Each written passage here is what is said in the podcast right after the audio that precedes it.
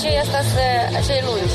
Să fie stabilă politică la noi în țară, dar forma asta nu e principal. Ideea e bună, nicio problemă, dar hai să scăpăm de sărăcie întâi.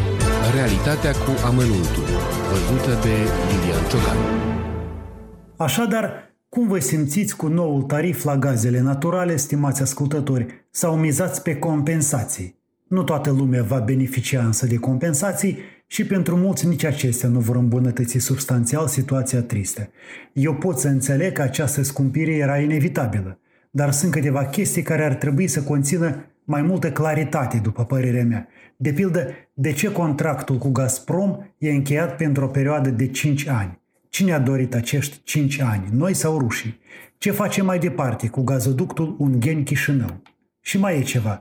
Nu-mi prea place felul victorios, triumfalist, în care guvernanții ne prezintă lucrurile. Criza gazelor s-a încheiat, oamenii nu vor îngheța, ne-au declarat cu mândrie conducătorii. Ok, vă mulțumim, dar problemele noastre nu s-au încheiat și o nouă criză vine peste noi și de-ar fi numai prețul enorm al gazelor naturale. Chestia e că vine imediat peste noi un tăvăluc nemilos al scumpirilor.